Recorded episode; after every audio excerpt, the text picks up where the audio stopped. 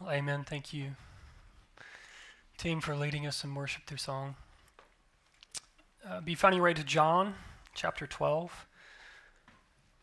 We'll be in verses 12 through 36 this morning. Title of our sermon is A King's Ransom. A King's Ransom. The narrative of John has really been leading up to this moment. As Pastor Brian taught us last week, that majority of John's gospel takes place over the next couple chapters, over this Holy Week.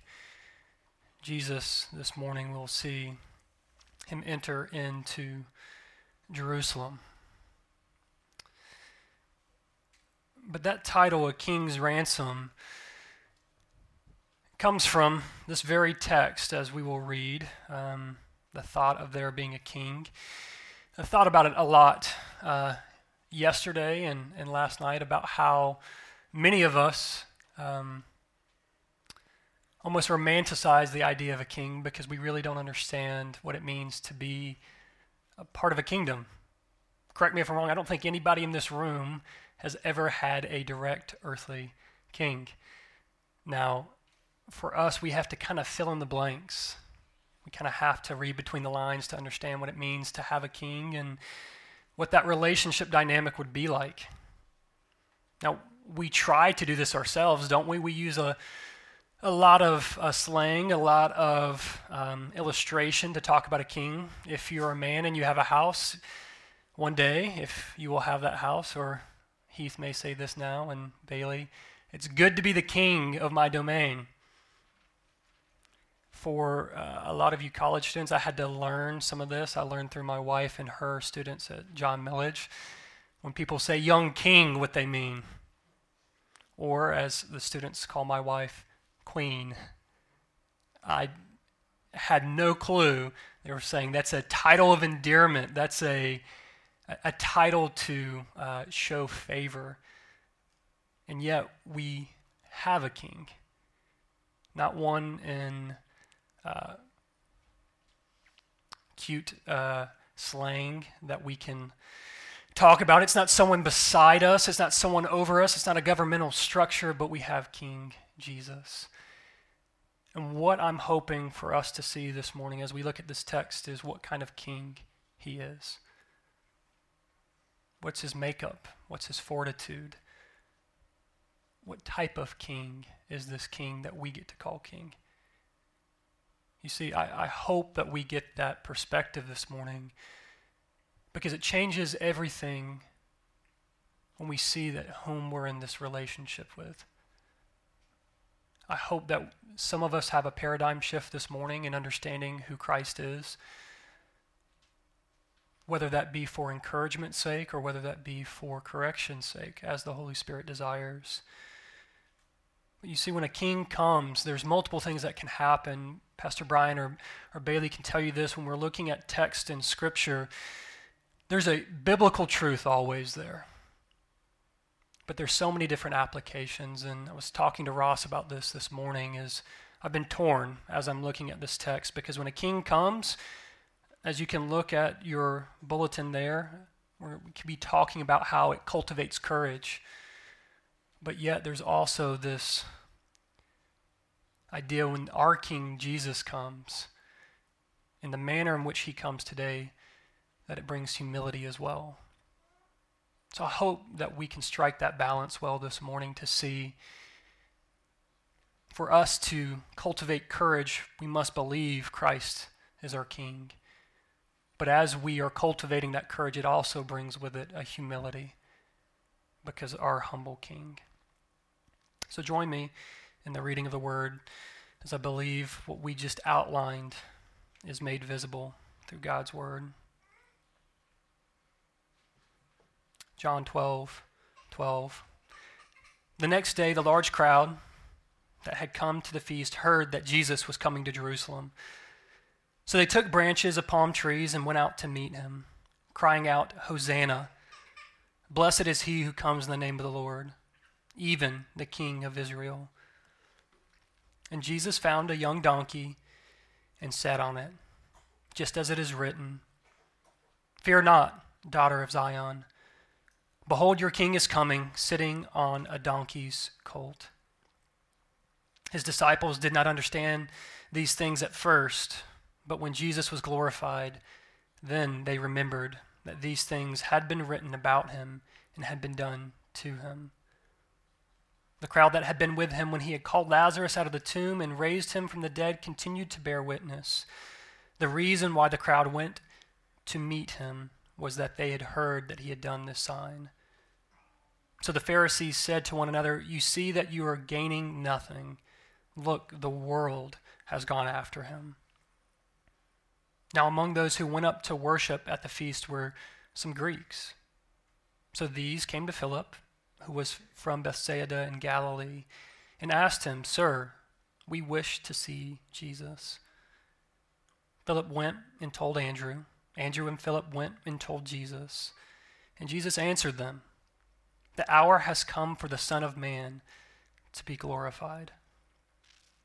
Truly, truly, I say to you, unless a grain of wheat falls into the earth and dies, it remains alone. But if it dies, it bears much fruit.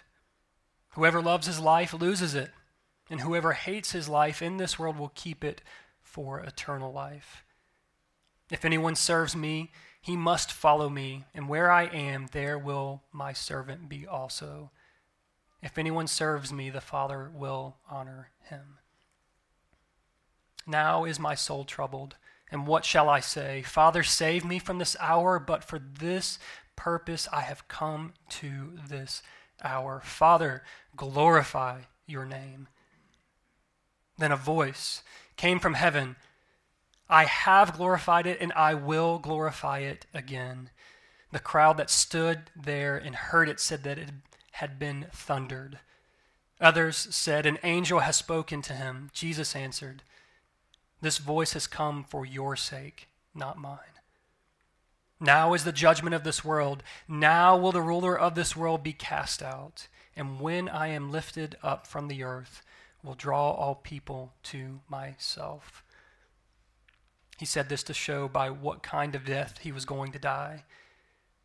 So the crowd answered him, We have heard from the law that the Christ remains forever. How can you say that the Son of Man must be lifted up? Who is the Son of Man?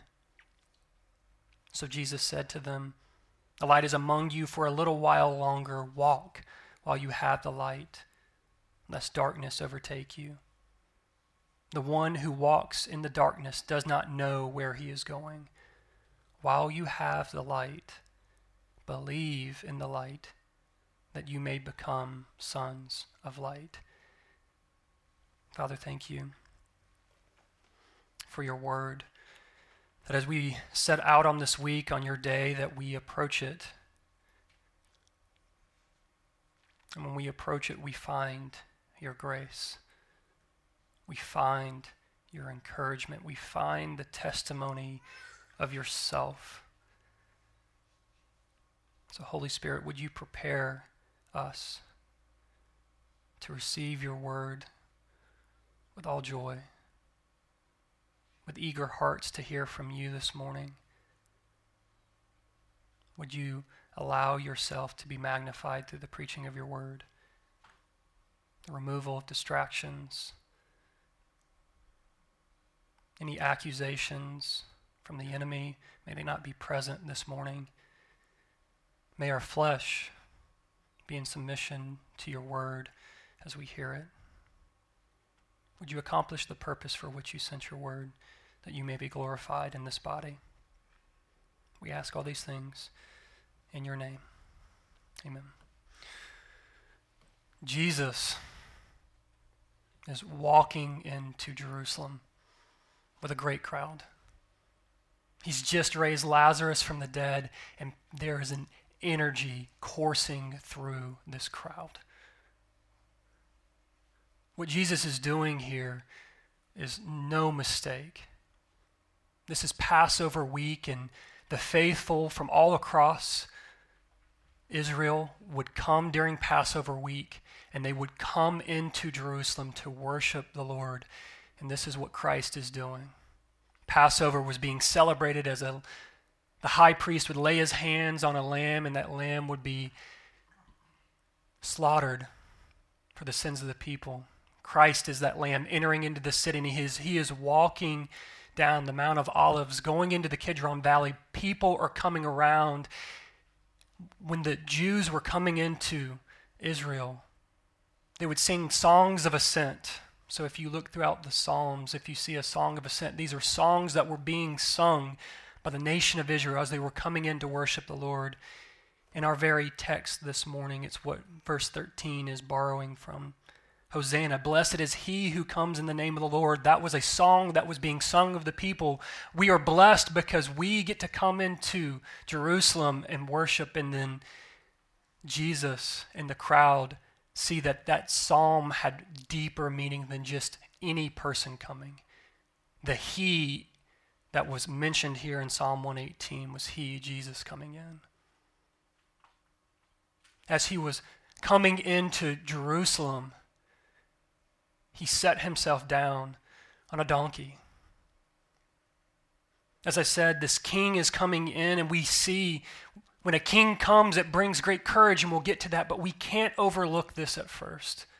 We cannot overlook that the way he chose to come into Jerusalem. Could have he came in on a royal steed, on a royal saddle, with a purple sash, with a procession of people coming in as a conquering king? Yes, he absolutely could have. But he chose to come in in humility. He wasn't even sitting on a saddle. It would be considered dishonorable for such a king to be even touching a donkey, much less be riding him. Mentioned in some of the synoptic gospels is something that John leaves out here, but is a beautiful picture for us. The people were taking their cloaks. It'd be as if though I'm taking this jacket, which we would consider a nicer piece of clothing that we wouldn't want to get dirty, and they were laying down their garments on the road so that way even Jesus' donkey could touch them. They're saying it's not a dishonor for my finest of things to be even trashed by this donkey, but it's an honor for it. They are worshiping Jesus. Why? Because he is the promised king. This triumphal entry was prophesied all the way back some 600 years before by Zechariah. It's quoted here in verse 15 Fear not, daughter of Zion. Behold, your king is coming, sitting on a donkey's colt. This is why in verse 13 the crowds are crying out, Hosanna, which means save us. Save us. They knew this king was prophesied to come and save them. Many of these people were perhaps feeling in political bondage to the Roman Empire, but it goes much deeper than this because they recognize who he is by putting their cloaks on the ground, that he's king. The save us is the same cry that every saint doesn't just cry out at the moment of salvation. At the moment of salvation, when God gave you faith to believe, you cried out, Save me, did you not? Save me from my sins. Save me from my depravity. Save me. But, church, this Hosanna, this save me, is the same prayer, the same psalm of ascent that we sing every single day. Save me from my flesh today. Save me from my discouragement. Save me from my anxiety. Save me from this fear that I have welling up inside of me.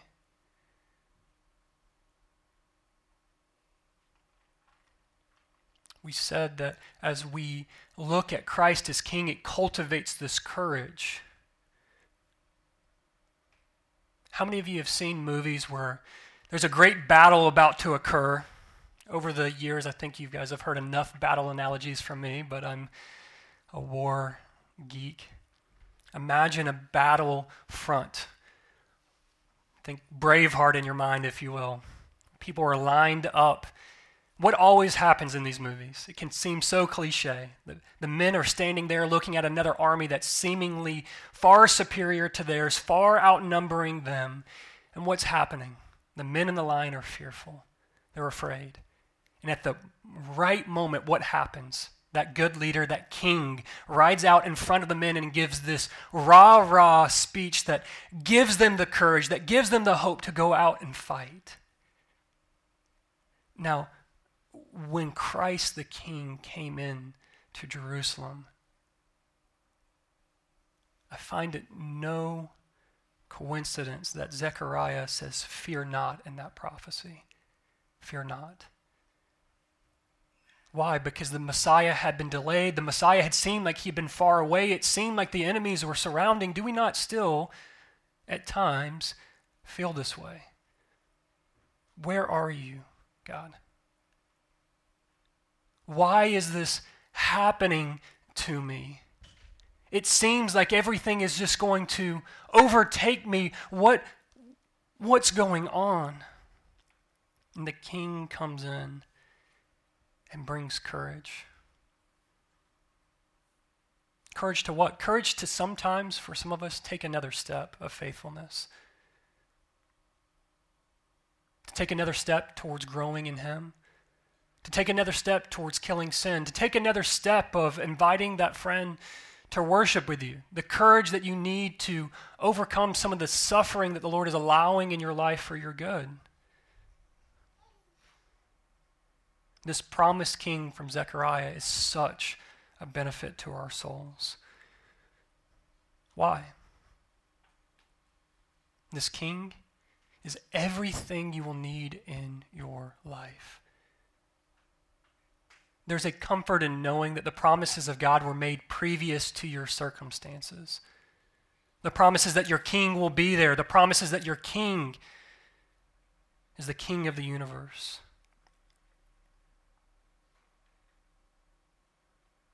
The disciples didn't understand this at first in verse 16. They remembered him later when it was written about him. But this great crowd was following because of what he had done with Lazarus. Why do you follow your King Jesus? Is it because he's saved you? Is it because of what he has done? Is it because you have a hope of what he will do? Many of us can answer in the affirmative in all of those cases, but I pray that we would see that we follow him to do what the crowd was doing in verse 17, to bear witness about what he has already done in your life. That this promised king is the same promised king for those around you that need this Messiah, Jesus.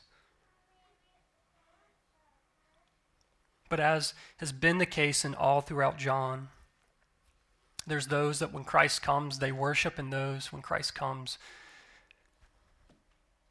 they run or they grumble, as the Pharisees do here in verse 19. The Pharisees said to one another, You see that you are gaining nothing. Look, the world has gone out after him.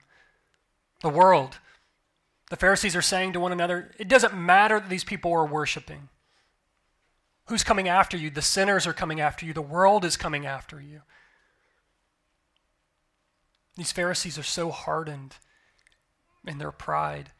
The very people, as we see when the king comes in, that should birth humility, as we have a humble king riding on the donkey, the humble crowds, the ones that are truly in love with the king and following the king, what are they doing?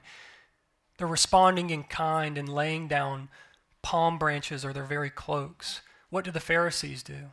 In other accounts in Matthew and Luke, the Pharisees go so far as to rebuke Jesus and say, You need to rebuke your disciples for calling you king. If you've ever had this tension or worry of in your heart, I know I've felt it at times in the earlier part of my faith of does Jesus ever say anywhere that he is royalty, that he's king, that he's divine? We see this here in the text where he does not rebuke the crowds when they give him worship. Just a side thought there for this promised king. But not only is this king promised for us, but he's our needed king. Verses 20 through 26. These Greeks, these supposedly sinners, are coming to Jesus. And Jesus, even though he's king, models humility himself. These Greeks come up to Philip perhaps because Philip would have been more accustomed to some Greeks as there was a larger population in his hometown in Bethsaida. And they ask, Sir, we wish to see Jesus. To which Philip says, I maybe don't have that pull. Let me go talk to let me go talk to Andrew. Andrew and Jesus are a little bit closer. But when Andrew and Philip go to Jesus and tell him that these crowds wish to see him, they wish to worship him, I find it interesting in verse 23 how Jesus responds. And Jesus answered them, The hour has come for the Son of Man to be glorified. If you had a friend that did not know Christ as King, and you didn't know necessarily the words to say, you feel a little inadequate of sharing the gospel, so you want to go to another friend and say, "Hey, will you will you explain this?" And then if they were to respond kind of as Jesus here, not answering that question, how would you feel? Again, I think it's very important for us to put ourselves in these situations, not to just read this, but to feel this it can almost seem unkind.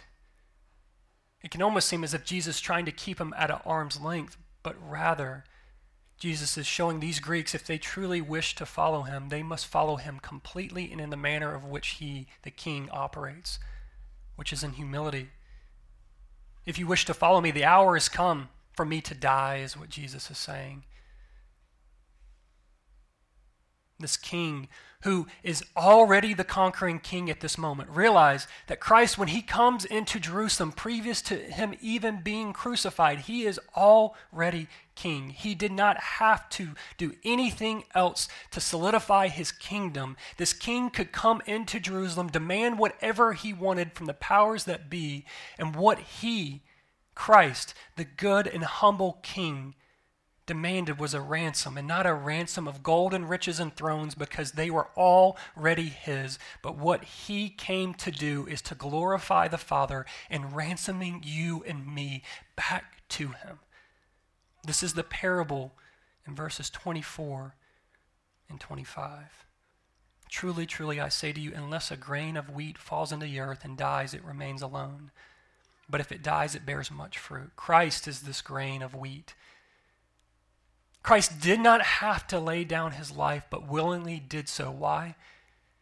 That it would bear much fruit. And that fruit is you and I and every saint from every local body that has made up the global church for every generation ever. From his one seed of faithfulness, birth plenty of fruit. And the seed of faithfulness was not him going out and conquering in the means in which we think a king should conquer, but in the means of humility in laying down his life. Paul illuminates this for us in Philippians chapter 2, if you'd like to turn there with me. Philippians is the first epistle that we got to teach here as a church body. Philippians 2 shows us the example of Christ's humility. This is the example of which we are to follow in the humility of this King Jesus. As Paul implores us in verse 4 let each of you look out not for his own interest, but also the interest of others. Have this mind among yourselves, which is yours in Christ Jesus, who, though he was in the form of God, did not count equality with God a thing to be grasped, but he emptied himself by taking the form of a servant, being born in the likeness of men. And being found in human form, he humbled himself by becoming obedient to the point of death, even death on a cross. Therefore, God has highly exalted him and bestowed on him the name that is above every name, so that at the name of Jesus every knee should bow in heaven and on earth and under the earth, and every tongue confess that Jesus Christ is Lord to the glory of God the Father.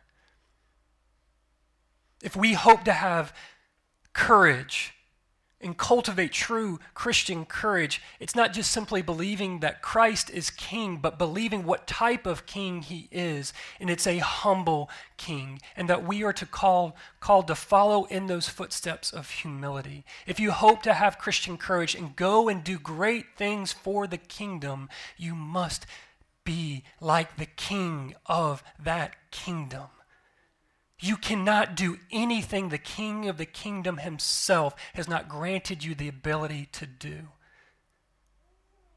And I fear for us that so often that we misunderstand humility and what true humility looks like.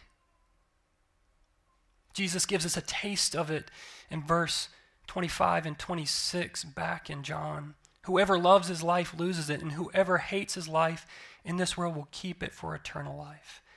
If anyone serves me, he must follow me, and where I am, there my servant will be also. If anyone serves me, the Father will honor him. This taste of being like the king looks like being a servant. Often, the young kings or queens that we look up to in society are those who are loudest, those who have the most platform, those that seemingly have it all together when Christ is saying the one who is most like the king is the servant of servants because Christ emptied himself and wrapped himself in human flesh and took on this form of a servant. What am I getting at? This humility, sometimes we mistake self loathing for humility. We mistake looking down at ourselves for humility when biblical, Christian, gospel centered humility is looking at ourselves rightly. Yes, before Christ, we were. We were children of wrath. We were depraved. We were wretches. But if we do not move forward from that and see that the King came to ransom us and make us a people in living stones and conform us more into his image, all we are going to do, and instead of be humble, we are going to self hate because we are walking in our identity previous to our regeneration. Does flesh remain? Yes. But the promised king ransomed you knowing every bit of sin you would ever commit, and it did not change his affection for you. Humility does not mean looking more at yourself in a way of saying, I am so sinful. Let me tell you how sinful I am. We already know that. We are all fallen short. But true humility is for every look you take at yourself, you take 10 at Christ and say that He is transforming me, He is conforming me. You see, this is why He's our needed King. Because before you can ever have Christian courage, you must have a right understanding of humility. You will never go out and conquer for the sake of the gospel in your own power. We know that. But functionally, we operate that way because we stop looking at Christ and we keep looking at ourselves. Tell me this is not true in your own life. I haven't, I haven't been in the Word this week. I haven't been in prayer. I can't go out and, and share Christ. Man, I've been short with my wife. I've been short with my housemates. Been short with my kids. I, I can't go out. Yes, we should repent of sin, but realize that Christ was crucified for it, our King. And we still go out and serve. Your sin hasn't disqualified you. It's the very thing that qualifies you for being a son or daughter. So we must get past this false guise of humility when we outwardly tell other people that we are just awful. But then inwardly, when we realize that, we self hate. Or when other people actually point the finger at it, then we deflect or justify. Those are telltale tell signs or symptoms that you're not walking in a Christ like humility. Therefore, we can never cultivate courage. If you don't see Christ as your humble and gentle king that saved you, when he calls you to arms, you're going to be in the mire of despair. As soldiers are made ready for battle, the gospel makes you ready for battle. The enemy wants to extinguish every bit of your courage and humility with fiery darts, but we take up the shield of faith And that faith is not faith in ourselves that one day we will be better. Hear me, church. The faith that we extinguish those darts of the, en- of the enemy is the faith that God loves us. I was talking with my DNA this past week, and this topic came up, and sometimes we can feel as if though we want to be good servants to the king, it means we don't need to do things that make the king mad. The king has a will, the king's will should be followed, shouldn't it? And we know we don't do that. We never measure up. And then we can feel as if though the king is mad at us. So to get back in good favor of the king, we need to do better. And then the king will be more pleased with us. But truly, the opposite is exactly what we need to do. We need to see the love that the king has for us, and then we will love our king. And then when we love our king, we will not walk in the flesh.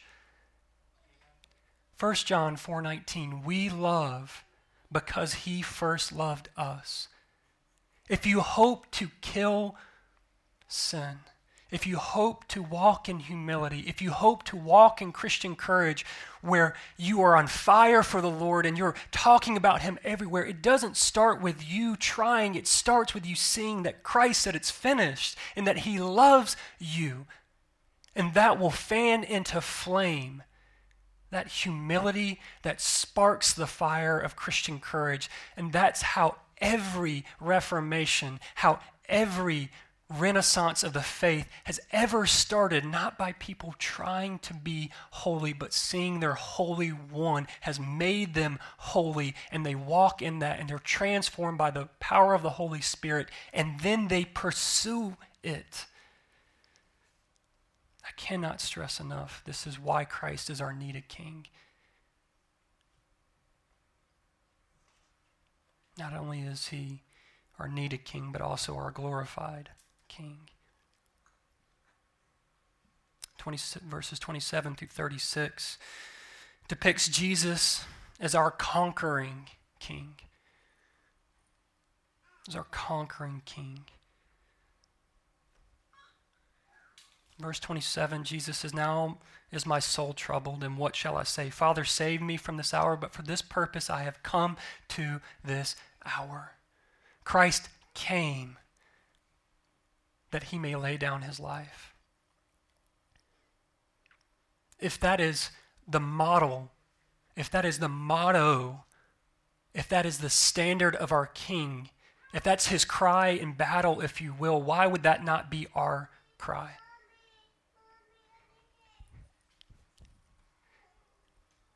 That same cry from that little boy of crying out, Mommy, what do we cry out? As the crowds cried out, Hosanna, save me, what do we cry out?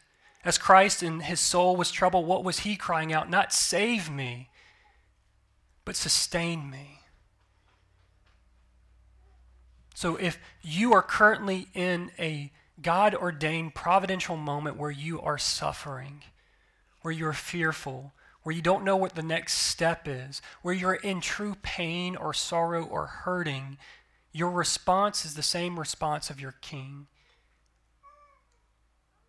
This is the purpose of the hour I came. God has predestined your steps in every walk of your life. The die is cast, but the decision is the Lord's.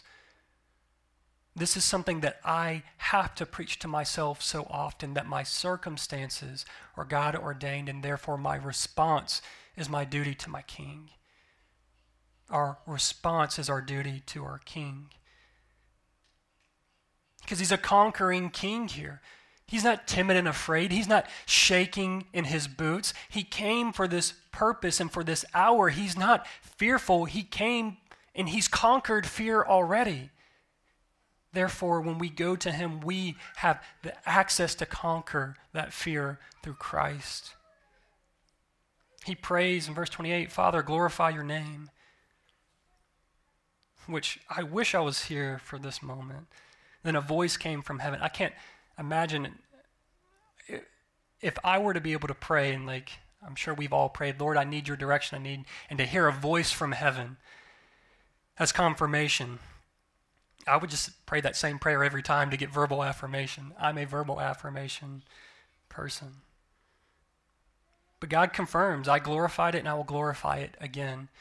This is significant because this is one of only three places in all of Scripture where God audibly speaks to his Son at his baptism, at his transfiguration, and here in this moment.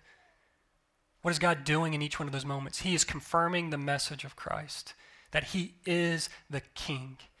In this baptism, this is my son. In his transfiguration, this is my son. And in this moment, this is my son in whom I am well pleased, of whom I have agreed in eternity past to send into the world to be your conquering king, to save you from your sins. The Father is glorified, and he will do it again when the skies rumble and the earth totters at Christ's crucifixion, and the graves open up of old saints and walk around, and the veil of the temple is torn from top to bottom. God will glorify it again in that moment. The crowd in verse 29 stood there and heard it, said it had thundered. Friends, the gospel was foolishness to those that are perishing.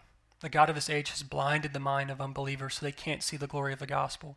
If you have a friend you're sharing Christ with and it seems like there's a roadblock after roadblock after roadblock, it's because only the Holy Spirit can open their hearts to believe. This foolish age will find any reason as to not believe that Christ is who he says he is.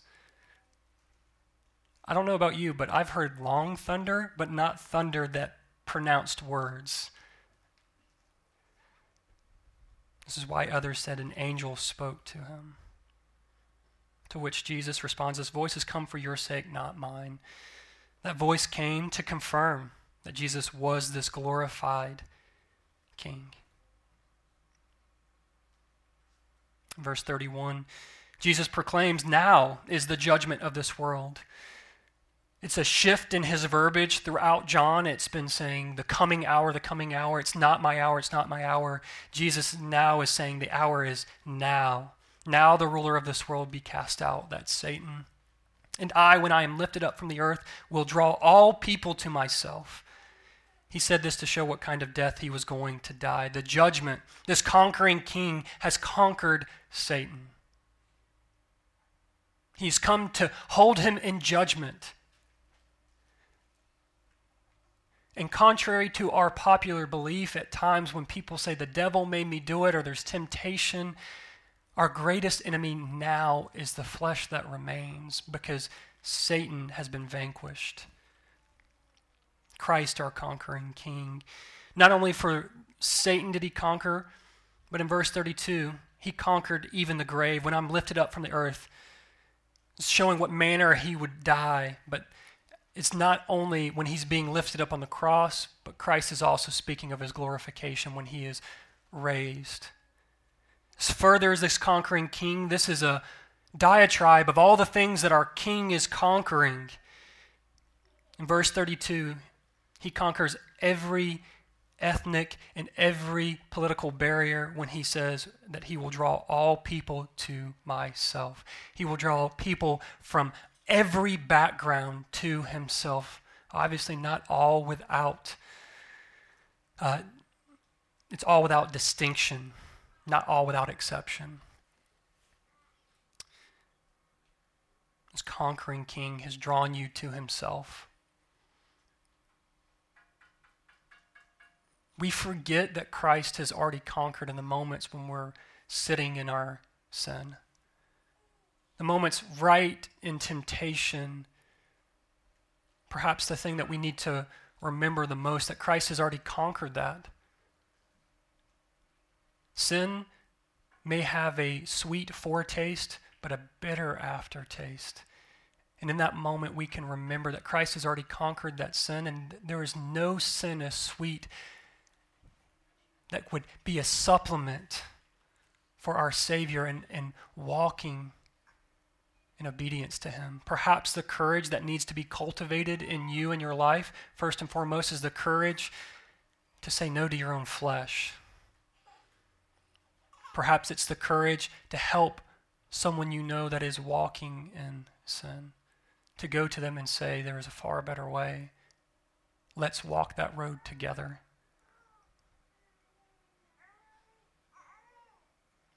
Verse 34 the crowd was a bit confused here. We have heard from the law that the Christ remains forever. How can you say the Son of Man must be lifted up? Who is this Son of Man? Is that not the most important question anyone could ever ask?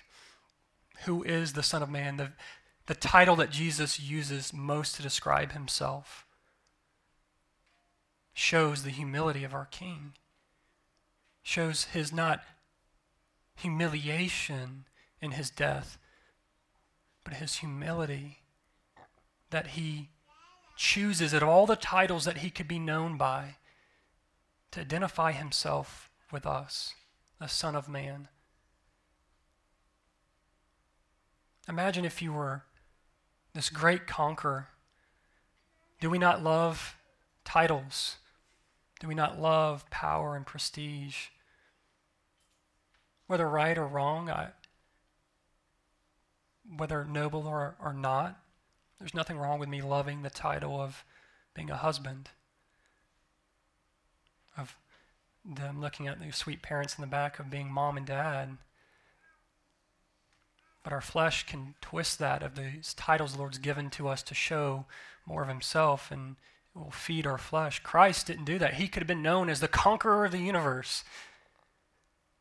He could have been known as King of Kings, which He is, but he called himself the Son of Man. What a title.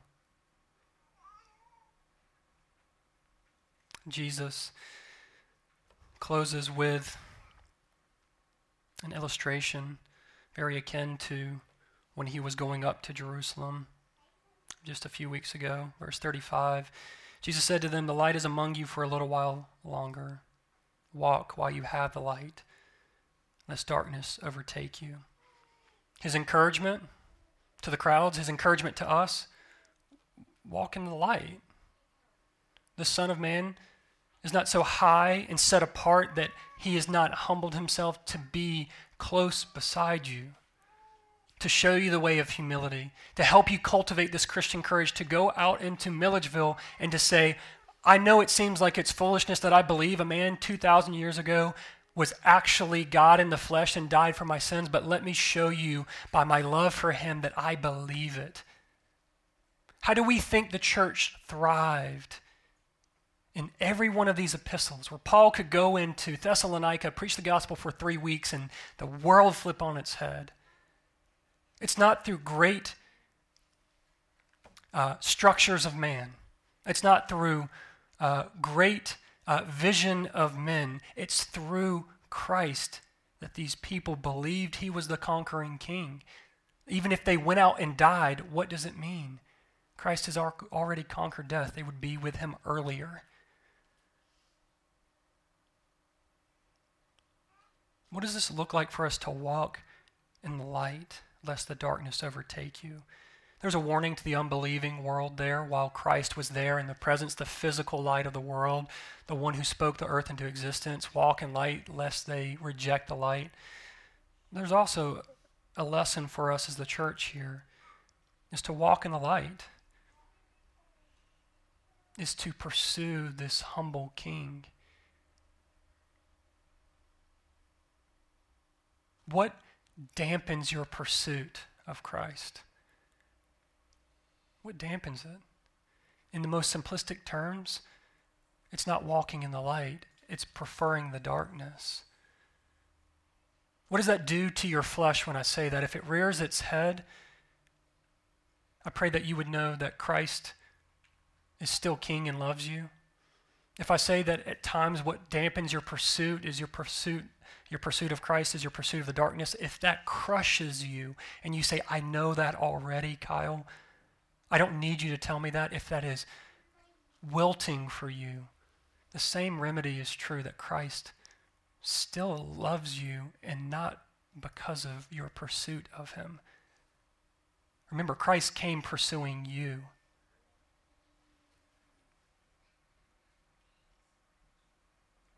The warning the one who walks in darkness does not know where he is going while you have the light, believe in the light that you may become sons of light. It's the call to the unbelieving world to believe that Christ is the light of the world, the way back to the Father, the way in right relationship with Him, to believe that Christ is King. But for us as the church, we have a call to believe as well. Belief does not stop at the moment of salvation. Belief is an everyday treasure the Lord has given to us to believe. What do you have to believe about Christ as your King this week? To believe that he was truly humble and to do a solemn self examination to see if you look more like a king of this world or more like Christ your King? To believe that you too could be just as bold as that person you're idolizing as your mind for Christ. The only thing that's holding you back is your self perception of your own disqualification and sin.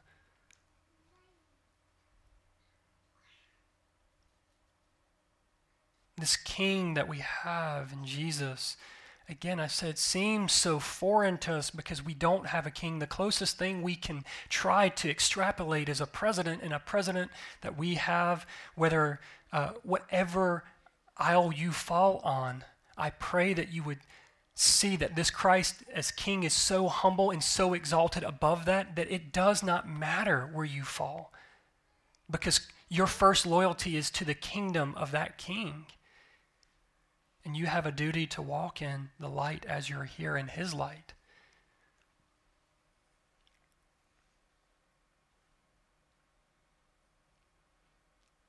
There's times that I wish that myself, or maybe others in this body, we could have the sight to see beyond the applications of a sermon, to see what it would look like if it was actually manifest in our life. When words fail from my lips or from any who herald the gospel, we trust that the Holy Spirit will apply, but just hoping to give us a glimpse of life walking in the same manner of our King Jesus. For you that are wondering what next steps you'll be taking, whether it's staying in Milledgeville, if you're a college student, whether if it's like some of us that are moving and going other places, what does that look like for you? It means accepting everything in all humility that Christ is the king wherever you go. And that if your king has called you to be here, he'll ensure you will be fruitful as you're here. How can I make that promise? Yes, I have confidence in the gospel that's going to be proclaimed from this pulpit as I'm no longer with you. But more than that, I have confidence in the word that Christ, when he said that that wheat went in the ground and it bare much fruit, confidence all the more is in Christ your King, that he will grow you, he'll sustain you, he'll comfort you. But as doing examination of the body here, and things that we have talked about as elders, and the joy that we get to see and some of the courage of you guys stepping out and sharing your faith. I'd be remiss if I did not mention that courage doesn't always look like what you think it looks like. That cultivating courage isn't just being willing to speak up in that moment, to share Christ, or to say in your philosophy class, I don't know if I believe that, or to say in your, your politics class, or it doesn't always look like that. It doesn't always look like in your workplace of stepping into an opportunity to share the gospel while it may. What I hope that we see is that believing Christ is our King and He's such a gentle and humble King, how it cultivates that courage is in the small everyday moments. That you make a decision, it's a moment of integrity. To be courageous in the next step of faithfulness, to confess sin, to be courageous in the next moment, to take a brother or sister aside, to be courageous in the next moment, to even when you don't feel like praying, pray, to be courageous in the next moment, to remember that Christ still loves you. And those small little moments, those nuggets, build up over time. Do you think those men that are courageous in battle were only courageous in battle? Or do you think that they lived a life of courage that just revealed itself in battle? Every moment of our life is a glorious battle that we get to fight in Christ because the victory is already secure. But because Christ is here, you have all the reason for courage. Because Christ is risen, you have all the reason to believe that you can take that next step of faithfulness. That even when you failed yesterday, even if you failed today, that does not mean that you're defeated. That does not mean that sin has dominion over you. But Christ does. And his kingdom is a good kingdom you're a part of. As we launch out into this week, we have this opportunity to do so. Been a joy to hear about how, even sitting outside these doors here, that men and women from this community are coming to hear the gospel and we're providing food that too is a act of courage to believe that Christ is king. You're telling the world. I encourage you to step forward into that, to calendar that, to make sure that's a priority for you. Heard of a great report from our missional community as uh, got to go out and try to play wiffle ball, but uh, that was for not, but for a better purpose as God introduced this body to some local policemen in this city. What's a small act of courage this week to believe Christ is King? To go there and faithfully fellowship with the church and to, as the moment presents itself, to share the gospel with those men, to invite them here, to invite them into your life. Hope we see that that humility of knowing who we are in Christ because of his work will birth that courage.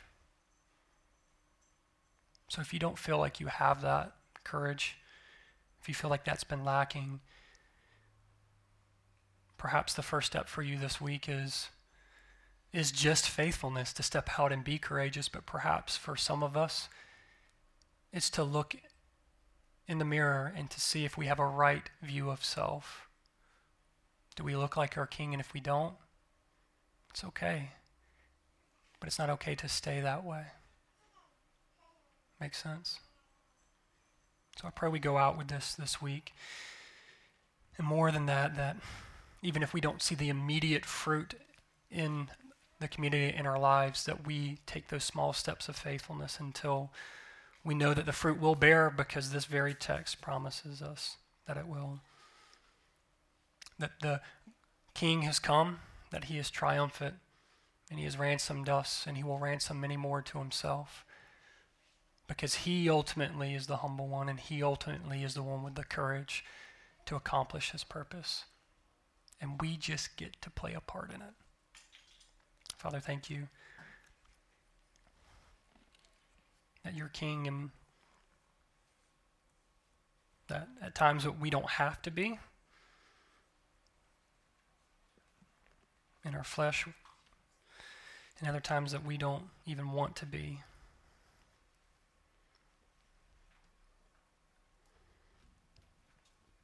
It's our prayer that you would be glorified rightly in our lives, to see that you are high and lifted up and exalted because you have conquered but that also you are gentle and lowly so as to